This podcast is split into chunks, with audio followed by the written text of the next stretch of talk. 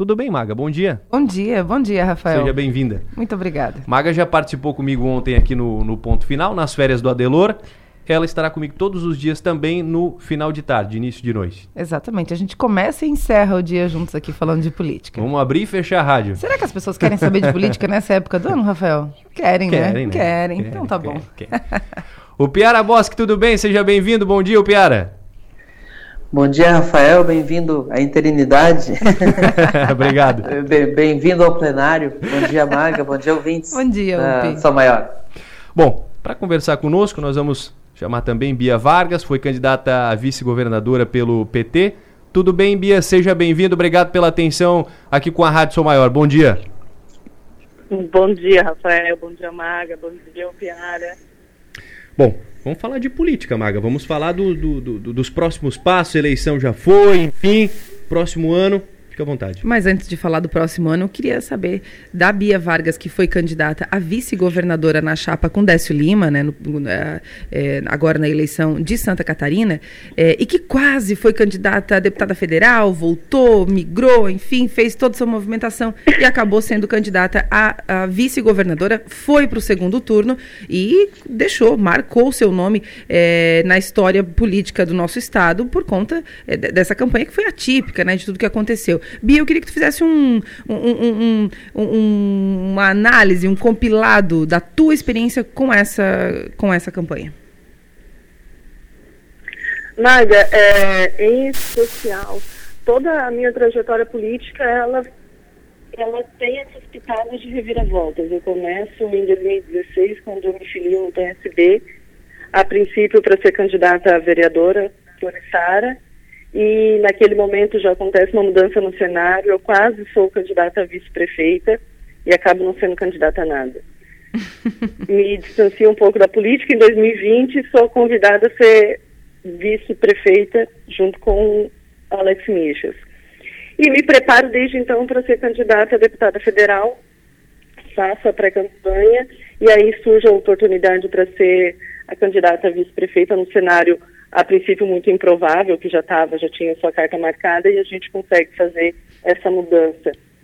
Foi uma experiência gigantesca, muito incrível, de um crescimento absurdo, tanto pessoal quanto para o próprio cenário né, do campo progressista de esquerda, quando a gente inaugura esse novo momento, indo para o segundo turno, né, tendo uma votação inédita, nenhum outro candidato alcançou esse número que a gente conseguiu alcançar, num momento muito crítico, né? E num estado também que estava é, refutando toda e qualquer espécie de diálogo que fugisse da, da sua normalidade, entre aspas. Muito bem, Piara? Vargas. Ah, uma coisa que me chamou muita atenção nessa, nessa, nessa campanha, Bia, é que eu, ah, eu não me lembro de um vice ter tanto destaque numa campanha ah, de um candidato a governador, ou mesmo até de, outras, de outros cargos. Geralmente o vice é discreto, o vice tem uma, uma importância política, mas no teu caso, você foi o rosto da campanha do Décio Lima, nos temas mais delicados muitas vezes eram colocados para que você fizesse a fala, ah, foi uma marca da campanha. Então, ou seja, os catarinenses conheceram Bia Vargas como poucas vezes conheceram a vice. O que, que isso mudou na tua, na tua vida, na recepção? ah, tu teve na casa dos catarinenses durante todo esse período eleitoral. Como é que está a vida da Bia Vargas depois dessa eleição que te projetou? É, Piara, essa, essa situação realmente foi inédita, mas foi a missão que me foi, foi dada. Desde o momento em que a possibilidade começou a se desenhar, o objetivo era chegar ao segundo turno e todos acreditavam que o segundo turno passava pelo perfil da Bia, pela conversa que eu tinha com perfis que nunca tiveram esse destaque, né? Então, a todas as características que eu carrego, ser uma mulher, uma mulher preta, mãe solo, microempreendedora, então eu comporto uma infinidade de perfis que não tinham esse destaque dentro de, de um programa político, né, de um programa de governo. Então, essa conversa, esse destaque que teve, ele foi é, realmente muito pensado e tinha um objetivo, e a gente conseguiu alcançar. Então a recepção que eu tive durante, em todo o estado foi incrível. O primeiro turno foi uma festa. É, eu tive um, um, acolhimento e foi isso que eu pontuei em toda fala que eu fazia pública, era agradecer essa recepção, porque realmente foi um acolhimento muito bacana e foi eu, eu pontuava que era um reflexo do que eu já tinha percebido em 2020. As pessoas querem essa identificação, querem olhar para o agente político que eles querem confiar o voto e ter um pouquinho da sua história refletida ali. E foi isso que a gente encontrou estado afora. Essa vida após agora é, é, de alguma forma manter essas relações que a gente ainda continua na troca nas redes sociais, as pessoas ainda continuam é, me mandando presentes, me mandando mensagens, incentivando, é, sempre se declarando de alguma forma de que sim, eu fui a grande surpresa desse processo político e que querem é, continuar me vendo por aí.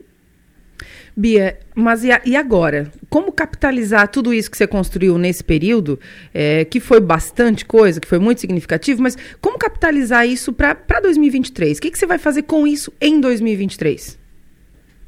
É, isso agora é o desafio e é o que a gente tem pensado com muito cuidado, né, para não perder a nossa essência, que na verdade é fazer a política de uma forma que de fato é, transforme a vida das pessoas e não um, um, só estar no cenário. Então, é, eu estou à disposição para compor o governo da maneira que, que for possível colaborar. É, estamos aí em conversas, vendo de que maneira fica Santa Catarina nessa composição e estudar o melhor caminho se é aqui em Santa Catarina, se é em Brasília, de que forma que eu consigo colaborar para o Estado de uma maneira mais efetiva para todas as pessoas que confiaram né, nesse, nesse trabalho. Piara? E eh, eu queria, saber, eu queria saber sobre o teu futuro político de forma bem mais pragmática, por exemplo. A gente sabe que o PSB é um partido que teve alguns conflitos durante uh, o período eleitoral. Se reproduz, e, talvez tenha tido a melhor um destaque importante, mas o resto do partido ficou com resultado muito aquém do esperado. Tu se vê continuando no PSB ou pode procurar outro caminho? E eu também quero saber se uh, a estadualização do teu nome nessa campanha uh, permite que tu cogite também mudar de domicílio eleitoral. Olha, o Piara, sobre a questão partidária, eu acho que a gente está num momento de lamber as feridas, é, rever né, esse cenário interno, ele, ele é muito necessário, o processo foi muito discriminatório, foi violento, foi vil, e as urnas é, responderam, né, tudo que, que aconteceu. Então a gente percebe uma discrepância aí de, de acolhimento público, né, de, de um mesmo de uma mesma nascente, né? Mas o que a gente tem que encontrar agora é, junto com a nacional, o melhor caminho para o Estado. Se a gente chegar nesse denominador comum, eu permaneço no PSB. Caso contrário, a gente tem que seguir caminhos diferentes, porque quando a gente entra na política é para combater né, práticas que excluem, que impedem acessos e todas essas violências que a gente tem debatido diariamente. Então, quando a gente encontra isso dentro de um partido político, não é um ambiente que é possível é, conviver. Então, se a gente conseguir, de alguma maneira, é, minimizar isso, né, tirar o agente aqui caso, a gente consegue fazer um trabalho muito bem feito. Caso contrário, não. Sobre a mudança de, de domicílio, é algo que, que a gente tem que trabalhar, mas não é, não é nada que esteja pensando no momento. Eu, eu continuo morando na Esplanada, né, bairro da Isara, continuo aqui na região sul. A princípio não tenho nenhum plano referente a essa mudança de domicílio eleitoral. Tem certeza que tu não tá pensando em 2024, Bia? Conta pra gente. Não custa nada. Só tá nós aqui conversando. Fala, vai. Mulher de Deus, tem muita coisa pra pensar ainda. Daí tempo. Não, não, nada que seja no meu radar se tá no radar de alguém, daí vem uma outra conversa comigo, ninguém conversa comigo. Piara? Eu queria saber também se candidata vice em Sara, candidata vice em governo, vice já deu ou, ou ainda está na, nas possibilidades? a melhor vice que nós temos. Eu acho que a gente, eu não posso, eu tenho, agora é o, é o cuidado, né, que a gente precisa ter. O próximo passo que se eu for dar tem que ser muito bem pensado e planejado. Até aqui eu cheguei sem nenhum planejamento, sem nenhuma é, expectativa, a gente foi é, abraçando as oportunidades que apareceram. Agora a gente precisa planejar, porque eu não posso ser eterna vice e também não posso ser eterna candidata. Então tem que tomar muito cuidado, ter um, um, um planejamento, mais cabeças pensando sobre essas possibilidades que a gente tem que criar. Muito bem, 8 horas e 10 minutos. Bia, muito obrigado, viu, pela participação aqui na Rádio Sou Maior. Obrigado pela atenção conosco. Bom dia. Bom dia, eu que agradeço a oportunidade. Feliz Natal para todo mundo, feliz Ano Novo e a gente se encontra por aí. Bia Vargas foi vice é, candidata vice do governo aqui do estado de Santa Catarina pelo PT, conversando conosco, conversando com o Piara, com a Maga. E temos outros assuntos aqui ainda, inclusive relacionados à, à política. Principais jornais aqui trouxeram é, e anunciaram novos ministros, ou Lula anunciou novos ministros, foi o principal destaque, principal informação dos jornais aqui pelo, pelo Estado. Antes de falarmos sobre isso, dessa conversa aqui com a Bia Maga. A Bia é uma figura que, que estadualizou seu nome, como ela mesma disse agora no final da conversa, né? É, meio que sem estratégia, assim. Foi, ela foi indo, ela foi indo. Eu lembro que teve um período na pré-campanha em que ela seria, ela, ela vinha trabalhando para isso, na verdade, é, para ser candidata a deputada federal pelo PSB, né? Pelo seu partido.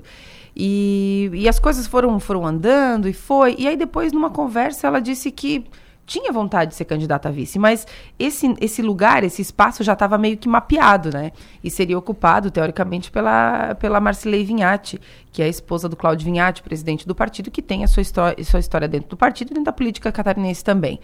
Uh, e, e, aí até que, enfim, quando aconteceu a convenção do partido em Floripa, né, gerou todo um barulho, porque a, acabou que a Bia não foi uh, escolhida, depois ela continuou, ela bateu o pé, continuou insistindo e pedindo para ser uma opção né, dentro do partido, e a gente viu o que viu. Ela acabou sendo o nome. É, o Piara sempre fala sobre isso e é muito bem pontuado, porque a, a Bia, ela, ela tinha a, a alguns requisitos, tá? alguns pré-requisitos, digamos assim, que as pesquisas indicavam que o eleitor queria ver. E ela também menciona isso nessa conversa de hoje. Então, acho que ela, é, mesmo que sem uma estratégia ampla, uma estratégia mais bem desenhada uh, anterior a isso, ela conseguiu, sei lá, sabe Deus por quê? Se por sorte, se por, por uma série de fatores, estar nesse lugar de ser candidata a vice-governadora. É, e não é pouca coisa foi para o segundo turno, né? É, contra tudo e contra todos, no sentido de a esquerda ir para o segundo turno em Santa Catarina, numa polarização mais uma vez, né, que aconteceu. É, e a gente viu isso se desenhar. Só que agora ela precisa se preparar para lidar com isso, porque ela, ela cria um, um, um, capital político nesse momento, né? Ainda que aí você vai dizer, ah, mas foi só candidata a vice, não, acabou não se elegendo. Mas criou, criou, botou o seu nome ali na história. E ela precisa se preparar, precisa ficar atenta é, para que ela possa construir a sua história sem que seja ao acaso, né? Precisa estar preparada para o que vem. Piara? Pois é, o, e, e, tem uma questão, especialmente na esquerda, que é importante ressaltar, que a esquerda precisa de, de, de renovação, precisa ter, ter gente votável pela esquerda uh, catarinense. Digamos que 15% do eleitorado catarinense seja de esquerda, e ele não está encontrando gente para votar. Uhum. Então, isso se refletiu muito na, na eleição para deputado estadual e federal, porque o PT, em número de votos, ele tinha direito a fazer um deputado estadual a mais e um deputado federal a mais, mas não teve candidatos com 20% do, da, do, do quociente eleitoral em votação própria, que era 20 mil votos para a LESC e 50 mil votos na Câmara dos Deputados. Uhum. Por quê? Porque o PT teve uma votação muito grande, concentrada em pouca gente, concentrada na Ana Paula Lima, no Pedro Kizai, uh, a Luciane Carminati na LESC, nomes que tiveram voto em todo o Estado, porque nas regiões não a esquerda não encontrou nomes seus uh, locais. Então, no Sul, teve Giovana Mondado, que teve uma boa votação para deputado federal, e, e, também não conseguiu a cadeira porque uh, não chegou nos 50 mil votos, mas esteve, esteve ali, foi a, foi, a, foi a quarta mais votada da coligação, da, da federação, né, do PT-PCdoB, mas estadual não teve. E a Mia Vargas, com a exposição que teve, ela surge, ela entra nesse time uh, da região sul dos nomes da esquerda, que durante muito tempo teve nomes que, que, que tiveram cargos, que disputaram, como Décio Góes, como Serafim, mas figuras que se desgastaram, uma esquerda que não se renovou. A Giovana Mondardo e a Bia Vargas são hoje talvez a cara do, do, do da, da esquerda no sul de Santa Catarina e precisam ser tratados assim para que o eleitor de esquerda dessa região tenha em quem votar na eleição e não tenha que descarregar voto em candidato de Blumenau, candidato de Chapecó, como aconteceu nessa última eleição. Então, o uso da Bia Vargas tem que ser muito estratégico, não só por parte da, da própria Bia, mas da própria esquerda de, de, de Santa Catarina, o PSB, o PT, tem que olhar para a Bia como alguém assim que pode ser, junto com a Giovana Mondardo, uh, essa, essa, essa opção de voto que o sul do estado não tinha à esquerda há algum tempo.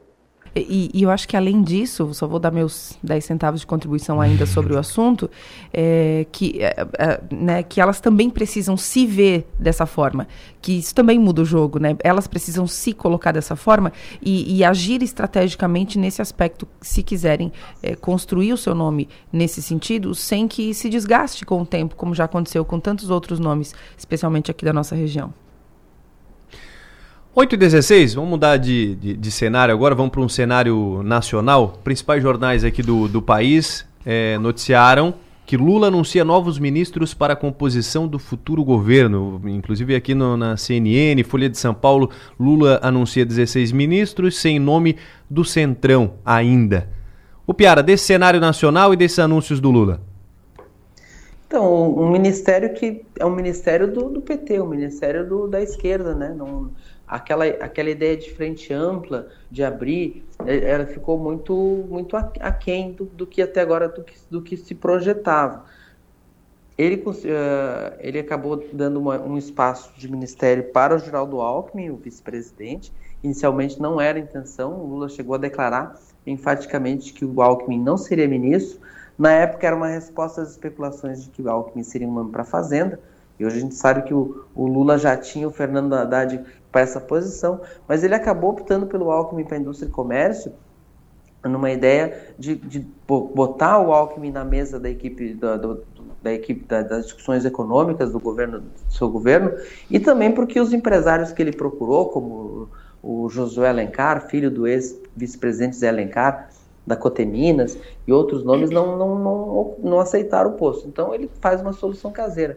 Os outros são nomes que, que, que já se esperava. O PT não abriu mão do, da, da, da, do, da pasta do desenvolvimento social, que, que deve cuidar do, que vai cuidar do Bolsa Família, que era a pasta que queria a Simone Tebet, botou lá o petista, o Wellington, Wellington Dias, uh, confirmou o Camilo Santana, ex-governador do Ceará, na pasta da educação, confirmou a Isolde na, da Fiocruz na, na, saúde, os nomes que já vinham sendo ventilados, e foi, ah, ah, e foi mais ou menos nenhuma grande surpresa. Mas ah, a expectativa que fica é justamente essa, Rafael, de, de, que a última leva de ministros traga o, não, não sei se especificamente o centrão, mas os partidos que podem ser aliados. E aí a gente olha de cara, por exemplo, o MDB. O MDB teve conversas com, com, com Lula e, e, e, ficou definido que o MDB vai ter duas pastas, pelo menos, deve ter o Ministério das Cidades e, e mais uma pasta, e, os transportes. É possível que o Renan Filho, eleito senador, filho de Renan Calheiros, ex-governador de Alagoas, fique com os transportes.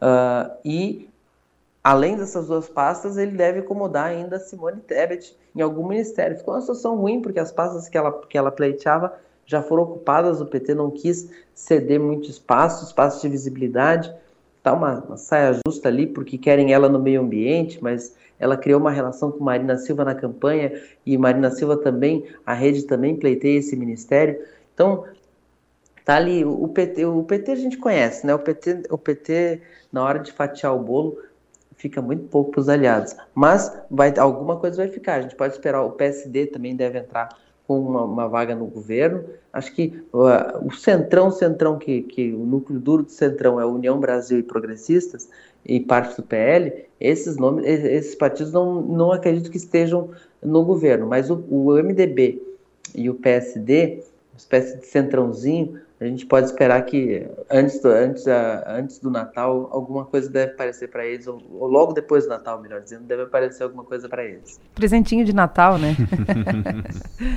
é, eu acho que a expectativa que, que, que, se criou em torno da nomeação né, da, da Simone Tebet é, é hoje a grande pauta, né? A gente vai ficar de olho nisso porque, de fato, assim, claro, eu, eu não vejo a Simone Tebet como sendo o fator definidor é, da eleição do Lula, mas também não vejo ela sem importância. Eu acho que ela poderia ter sido é, melhor aproveitada, ou pelo menos mais rapidamente aproveitada. Ficou com cara descanteada. Vamos ver como é que ela vai administrar isso a partir desse, dessa reunião que ela tem com o Lula. Piara? É, acho que essa, a questão foi muito maltratada, né? Tipo, acho que uh, assim, essa questão foi tratada glazemente, né? Com toda a falta de habilidade que caracteriza Glaze Hoffman, né?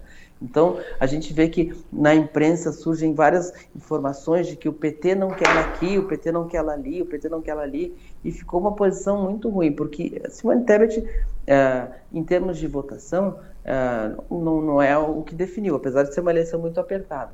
Mas eu, eu não acredito assim, ah, Simone teve 4% e levou esses 4%, não. Mas ela foi o símbolo de uma coisa que o PT vendeu na, na eleição, que era de que não era o PT, era uma frente ampla. Uhum. E, e, na ausência do Ciro Gomes, a Simone entrou na, entrou na campanha com muita força.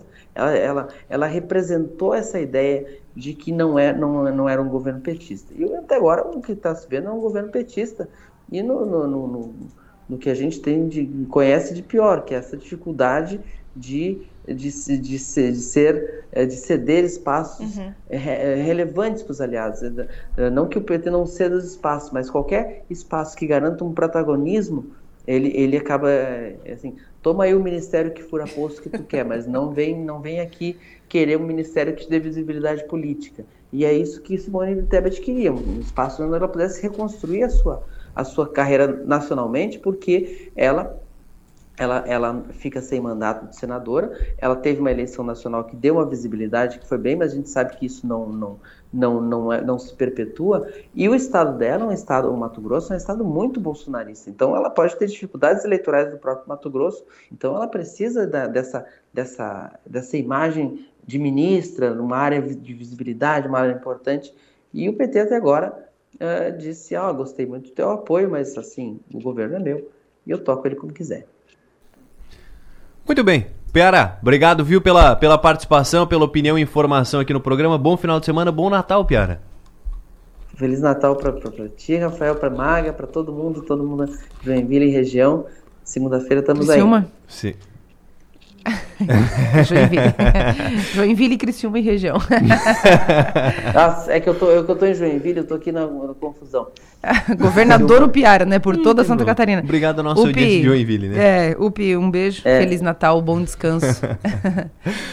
Até segunda-feira. Criciúmenses, não sintam ciúmes. Um, um abraço, Feliz Natal para todo mundo que estiver região. Mas a gente sente, né? Porque a gente é, a, é a herança de, de, de Adelor Lessa, a gente é sentido.